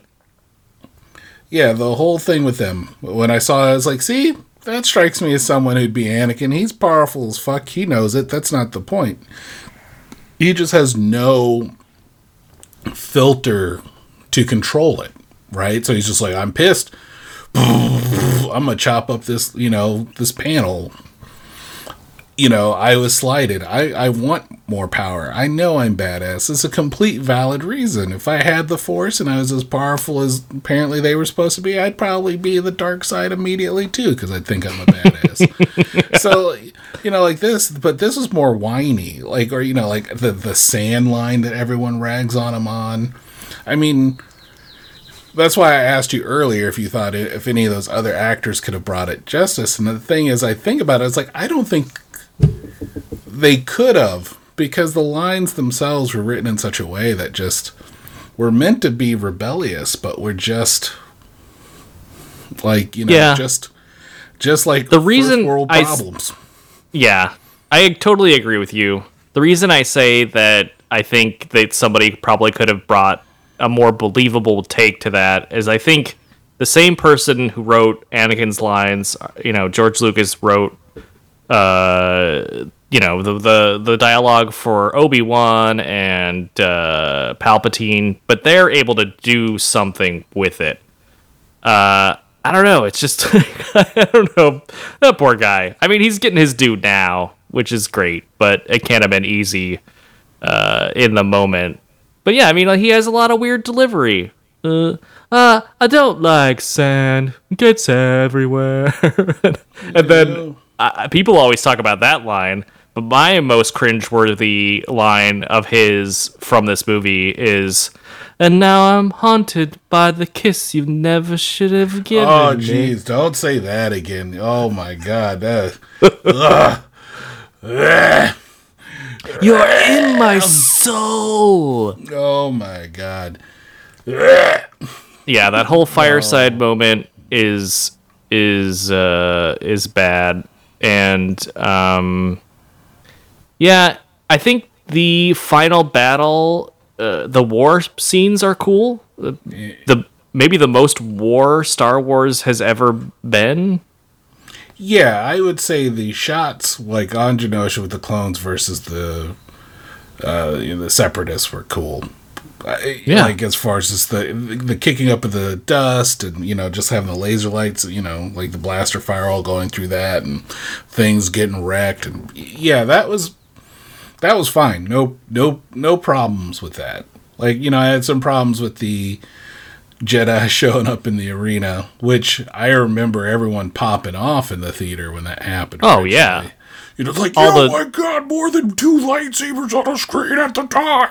Brrr. You know, Yeah, and like all the different lightsabers that that lit up. Plus, you got to see Mace Windu actually do something, um, to sort Yeah. of uh, to earn his uh, title. And I love the fact that they let they let Sam Jackson design his lightsaber, and they let him just do whatever fighting style he wanted. yeah. Old man, let's go. yeah, he, he has it, but it works because it's sort of effortless and in a way that is very natural. Except for the fact when he when he's like blocking a bunch of stuff and he's like, "Ooh, yeah, dodging around." he really he really puts some uh, some stank on that um, on that acting choice, and it it does look funny.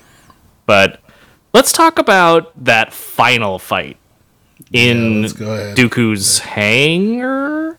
Yeah, that's Actually, like before we talk about that, forty miles away.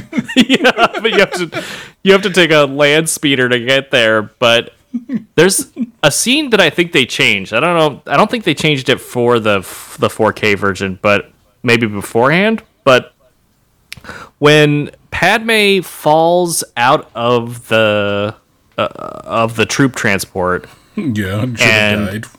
into the sand, it feels Yeah, like they died. made yeah, it feels like they Should've made the, the the fall less far, and also she roll like she falls and rolls, and I remember in the original version she just pops up and starts running. Like with the the um, clone trooper, but I swear they added a line in there where he's like, "Is everything okay?" And she's like, "Cool, I'm cool." I don't remember that being in there before, but I could be wrong. Yeah, I, this, that's tough because I just remember her falling out the transport, landing, and I'm like, well, she should be dead. And then yeah, she pops up and just starts bolting it in a direction. So I remember what you remember. Yeah, But but it was different this time. It feels different, but I'm not sure. Like I wouldn't want to be 100% they added stuff, but you know how they do with all those movies. Yeah, It's- At some yeah, it- point, someone's still tweaking with it. Yeah, like we can make a good movie out of it. I promise. Let's fix the fall first.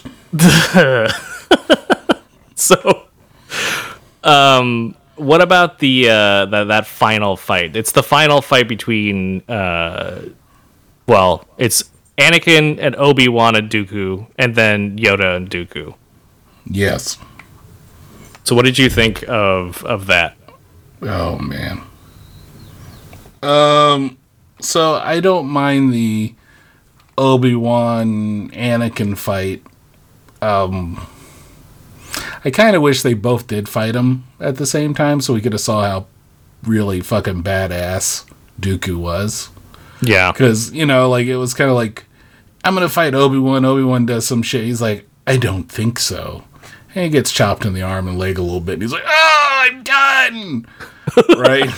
you know, and then then he, he there, you know, Anakin's fighting Dooku, and he's supposed, you know, Anakin's supposedly supposed to be a badass, you know, lightsaberer, I guess, and uh, you know, fucking Evo was like.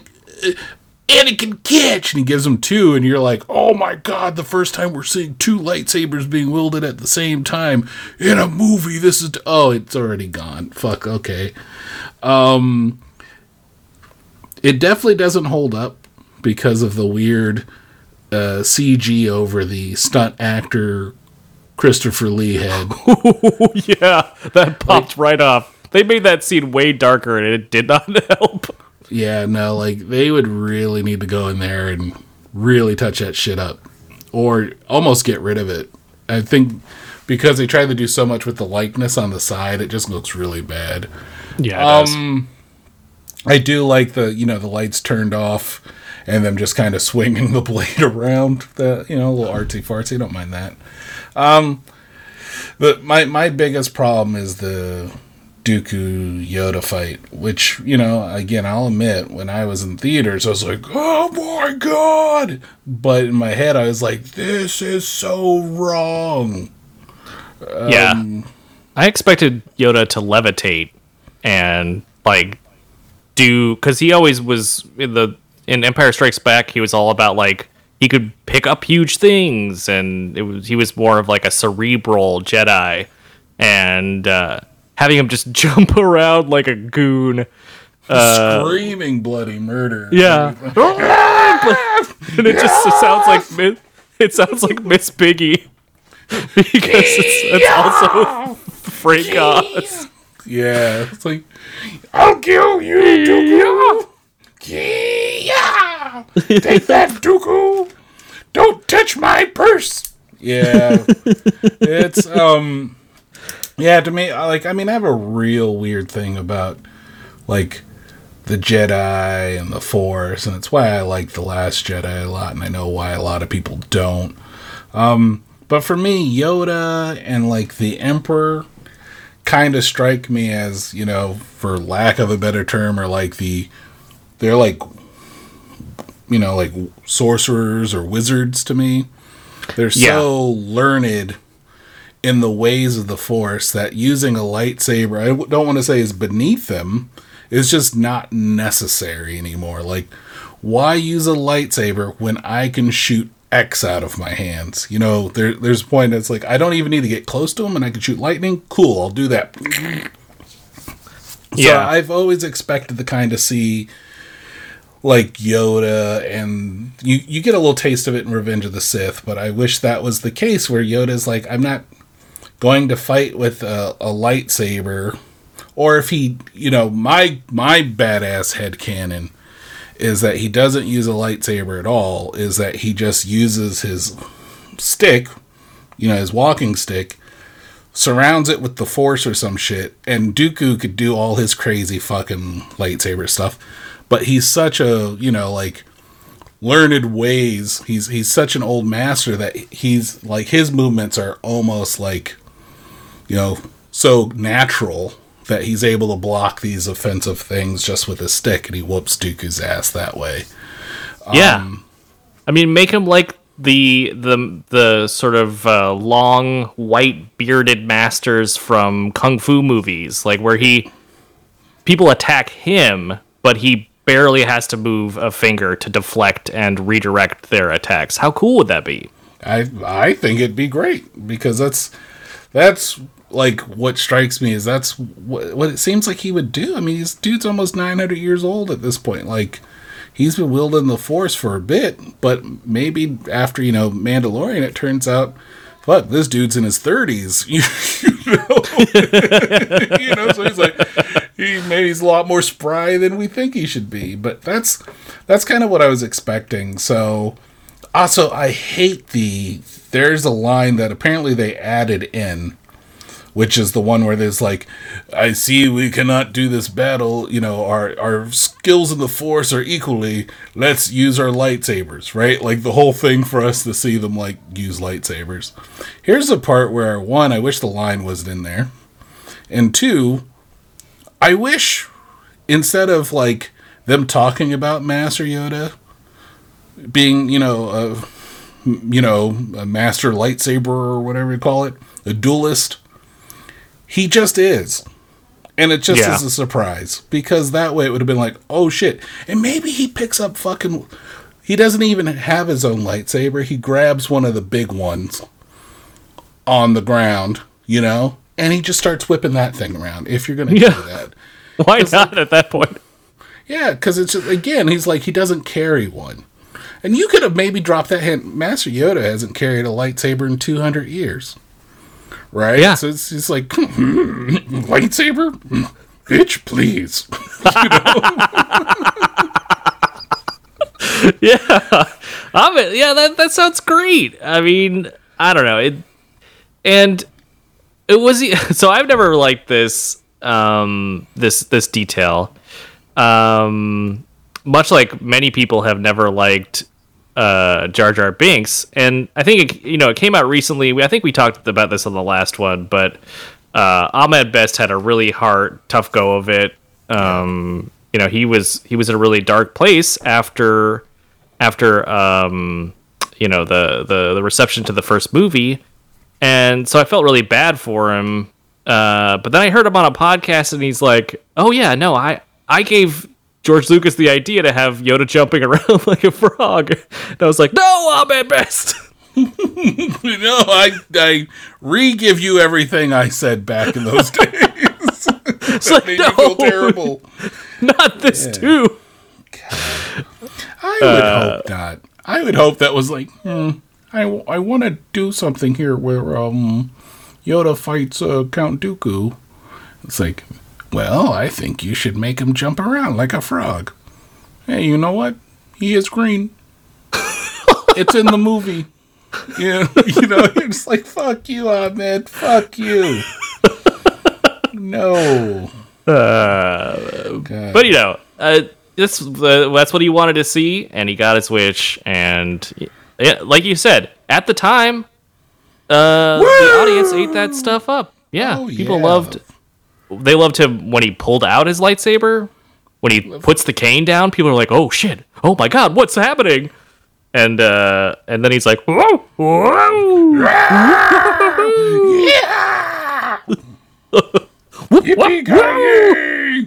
Uh, oh, terrible, terrible, and you know, I'm not. I on subsequent viewings, I'm definitely not a fan of that scene. No, I just Uh, like, okay. Is it's a weird way to end the movie too, right? Because it really feels like it comes to a head in the arena, and then they kind of take a, a little bit of a lull, and they then they go to the this final uh, lightsaber fight, and then there's like a lot more movie left. Yeah, it's weird too. After you know, like fucking uh, Dooku rips that pole and is gonna throw it on Obi Wan and Anakin. You know, and Yoda does his whole thing, like you know, catches it and doesn't throw it into Dooku's ship. Instead, he just sets it down next to him. yeah, he really could have, couldn't you? He could have just chucked that shit. But Just when, like, scoot, scoot, scoot. like the ship just goes over the edge. Oh, my ship! Ah, the, damn it, that was brand new. I just got it waxed. the weird sail thing wasn't deployed. Um. Yeah. uh, but DS9 did it first. yeah, did it better. But um the weird thing to me was like, you know, when Padme shows up and you know, they're all there at the end, you can see Padme kiss Anakin. And you're just like, you're right there next to Obi-Wan. Like this hmm, secret, you should have kept this. not tell about the Tusken Raider bodies I did, but this affair, I do not condone. You know what I Yeah. mean? Like, I mean, Anakin is li- or Padme is literally guilty of that because Anakin tells her all the shitty stuff that he did, and she's like, "Oh, are you okay? You feeling tuckered out from killing all those people? you want a sandwich or an apple or something? You want some OJ milk? and a cookie?" Hey, you want some blue milk? You do? Okay, here's some blue milk. It's okay. Annie, are you okay? are you okay, Annie? Jesus. I love that joke. Yeah. All right. So, John, Yeah. what did you think of this movie? Where does it rank in your in your uh, nine core films? Well, I think I said this in the Phantom Menace one, but uh, I will reiterate it here. This one for me is number nine. Yeah. my least favorite of the nine core Star Wars films. On subsequent viewings, it does not get better. In fact, I think I just get older and angrier. So it's definitely it definitely like all of them. It has moments where I don't mind it, but then those moments get washed away by you know like th- acting lines and pacing and like things where you're just like this I mean, I know it's Star Wars, so I shouldn't be taking this this seriously, but like this makes no sense. And then you watch something great like The Mandalorian, you're like, wow, look how they made this make so much more sense. How did Yeah. you do this? But then how did this come from that? So yeah, it's number nine, not my favorite. Um, yeah, I tend to agree. Um, I haven't redone my list in a long time, so I think it's definitely in the bottom three, uh, without a doubt. Um, the thing about this movie for me is I try to go back to the prequels once every two years or year and watch them again, just to see if I, if it, you know, like I, I can re- have an uh, renewed appreciation. If enough time has passed, where, especially now that everyone is like really lauding these movies and saying they're the best, I want to go back and try to find enjoyment in them because you can't just like you can't sort of solidify your opinions and and and not budge from them i think. Um so i try to i try to give them a chance but like you said this one never has really clicked with me. I think there are like i i said before i appreciate phantom menace in a new way. There are things i appreciate about revenge of the sith um but this one yeah, for me, it's just the the things that I enjoy about it actually make me more mad at the things that I don't like about it because I think as we talked about today, there is missed potential. There is potential for an interesting 100%. mystery movie here. There's a potential for a engaging romance. There's potential for all these different things, and they just kind of never execute on any of them. And so you get a lot of interesting ideas, and none of them really work. And yeah, so I think for that reason, it's the bottom for me. But I thought we would close out today's episode with a uh, a little. It doesn't necessarily have to be a game, but I went through all the Metacritic scores for these movies, and so I have the ranking of the nine Star Wars movies according to critics. Okay. So I was gonna start at the top. I don't know. I'm actually I'm gonna start at the bottom. Um, and we can do this one of two ways. I can just read them, and you can uh, and we can hear your takes on them. Or do you want to guess? Uh, why don't we try uh, guessing? Okay, great. All right. So Hold on, Number- I got- do I got something for this? All right, everybody. Ladies and gentlemen, it's your Star Wars ranking guest show. Welcome, everybody. Welcome our contestant today, John. Hi, John. How you doing? Doing well. I'm really happy to be here, Forrest. okay. So, without further ado, let's start with number nine. What is the worst Star Wars, worst rated Star Wars movie of the nine? well, I'm going to be biased here, and I'm going to say that it's Attack of the Clones. Judges? I'm sorry, that is incorrect. The number nine worst Star Wars movie, as said by the critics, It's is Last The Jedi. Phantom Menace with No, no, 51. nah, nah. 51% on Metacritic. Okay. That's All right. wrong. And Metacritic, you should be ashamed of yourself. Sorry, Forrest, for taking over your show here. I just had to let that be said. Uh, that's, Okay. of course, the uh, thing we say every episode. Metacritic should be ashamed of itself. Uh, but let's move on to number eight. Number eight, what do you think number eight is, John? I'm gonna just keep saying Attack of the Clones until I get it. So, Attack of the Clones. I'm sorry. Number eight is The Rise of Skywalker Oh, at see, 53%. See, that is why. That is why Metacritic is meta trash. Okay. Um, Rise I have to agree with you. Yeah, it's it's fine. Here, here, here's a hot take for everybody. I prefer. What do you call the the non prequels? What do you call the the seven, eight, nine? Sequels. Are they just sequels? I, I, I call it prequel, original, and sequels. Okay, well, in the sequels, the sequels are better than the prequels. There, I said it. Hot take. All right. Um, Well, largely, I think you'll find. Well, that's true. Um, but what, pray tell, is number seven, John? I'm gonna keep saying Attack of the Clones until I get that one. So it has to be Attack of the Clones. That's correct. You. finally got it. Attack of the Clones, 54. It's funny. Phantom Menace, 51. Rise of Skywalker, 53. And uh, Attack of the Clones, 54. Now, here's one that shocked me. Number six. Number six at 58%. 58% number six. What do you think it is, John? Oh shit. Uh, uh, Last Jedi. I'm sorry. Return of the Jedi.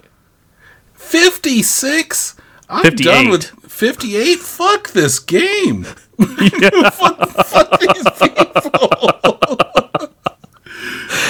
oh my god, get the fuck out of here. You have to be you have to be fucking kidding me. Return of the Jedi. 58%. That was shocking to me. Eight. Are these People were not high? fans back in the day when it came out. Wait, wait. Is now are we for sure aggregating this from past? Like, Yeah. get the- oh my god, get the fuck. I guess the ones they have access to anyway. But uh, yeah, 58%. What do you think number five is? I don't know anymore, man. I'm f- I feel fucked up. Uh, Okay, well, I'm gonna just gonna go through the the the final five on, here. no, hold on. Okay, what's Okay. the what's no? We're gonna go through this. I'm gonna be wrong. Okay, Prove to everybody that I do not. How do I put it? I do not listen to Metacritic. I think that's a safe bet here. Okay, it's just so everyone. But- so I don't ever really. I haven't gone to the website literally easily ten years That- I- because I that's a very healthy thing to do, I think. yeah. Um, but okay, this so one- what's the next rating? Let's go. Number five, 68%, a 10 point jump from Return of the Jedi. So this movie is uh, 10 points better at a 68, almost a 70. Number five, what do you think? A New Hope. That's incorrect. Revenge. of Number the Sith? five, yes, it's Revenge of the Sith. Yes, judges will allow that. Yes, Ugh, Revenge of the Sith. Number four, what do you think number four is? And number four is 80%. It jumps from 68 to 80. Number four. Force Awakens. That's correct. The Force Awakens, number four at 80%. Now, number three.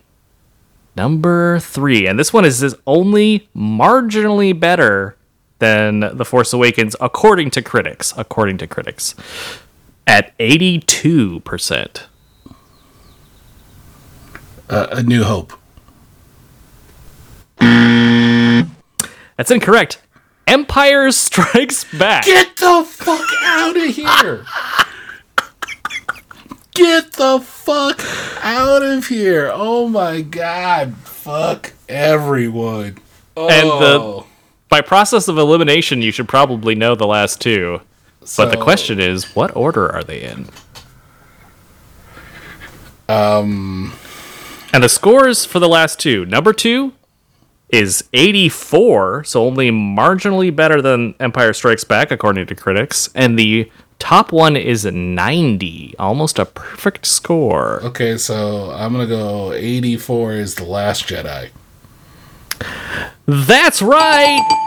And of course, that means at the top of the pops, it's a new hope with 90. So, according to.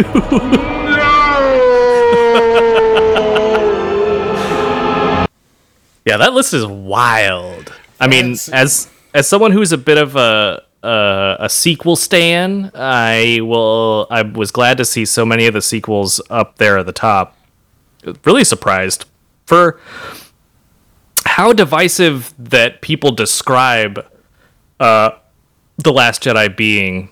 Certainly, with critics, doesn't seem like it was divisive at all. Yeah. I mean, I love The Last Jedi. I didn't have any problems with it. There's some. Yeah. There's, you know, I mean, obviously, there's some parts that make you kind of go, hmm. I don't like the Canto Bight stuff. I You think you don't need it. I think. DJ is one of the most Deus Ex Machina characters ever, and I don't I don't like how they encounter him, and I just don't like him in general. But there's so much good in that movie.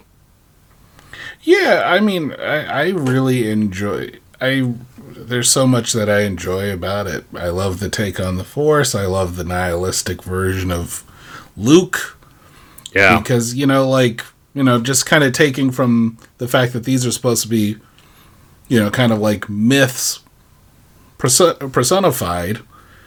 You know, it's no longer Luke's or Leia's or Han's story. They are the old heroes, and they're passing it on to the next group of heroes. So I like the fact that, you know, someone who, you know, wasn't really brought up in the Jedi ways was just like, you know what? I think being a Jedi, calling ourselves Jedi is uh, kind of bullshit. And, um, you know, I really appreciate that. And the fucking the Holdo maneuver, the way they tried to insult that fucking thing, that's some of the best sound design I've heard in a movie. There you go. I thought of something else I like about Attack of the Clones.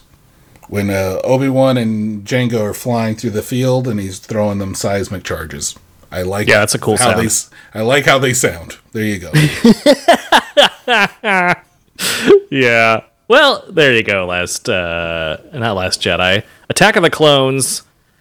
Uh, we here at Pop Saga, not our favorite, um, but uh, if you're into it, um, please reach out to us on social media. You can check the show notes for that, including the link to our TeePublic site if you want to support the production of this podcast.